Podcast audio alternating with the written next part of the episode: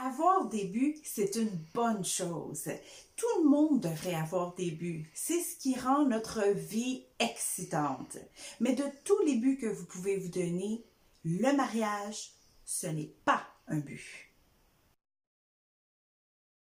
Un but est un objectif que vous voulez réaliser. C'est un projet sur lequel vous allez travailler pour qu'il s'accomplisse dans un moment précis. Même si vous pouvez travailler à devenir un meilleur partenaire potentiel, même si vous faites plusieurs activités pour rencontrer quelqu'un, vous ne pouvez pas contrôler le résultat de vos efforts. Et lorsque vous travaillez fort à un but pour obtenir un résultat et qu'il n'arrive pas, c'est là souvent que vient le découragement, même la dépression. Un mariage, c'est un contrat entre deux personnes. Il y a donc la moitié du contrat qui ne dépend pas de vous. Comme vous ne pouvez pas contrôler tout le processus, vous ne pouvez pas dire que le mariage est un but. Ça peut être un rêve, ça peut être un désir, mais ça ne peut pas être un but.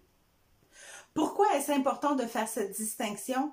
Parce que plusieurs célibataires attendent d'être mariés avant de servir le Seigneur de tout leur cœur.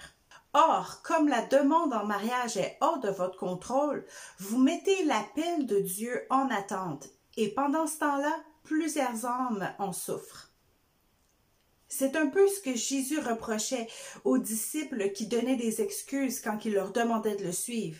Dans Luc 9, on disait Oh, laisse-moi enterrer mon père, laisse-moi dire adieu à ma famille. Selon Jésus, passer la famille ou le désir d'avoir une famille avant l'appel que Dieu a mis sur votre vie, ce n'est pas une bonne idée. Jésus vous a donné des dons et des talents pour que vous le mettiez à son service. Une œuvre qu'il a préparée d'avance pour vous. C'est ce qu'on voit dans Éphésiens 2.10. N'attendez pas d'être marié pour rentrer dans votre appel. Ne donnez pas les mêmes excuses que les disciples ont données à Jésus dans Luc 9. Vous avez d'ailleurs beaucoup plus de chances de rencontrer la bonne personne pour vous lorsque vous serez en train de servir le Seigneur.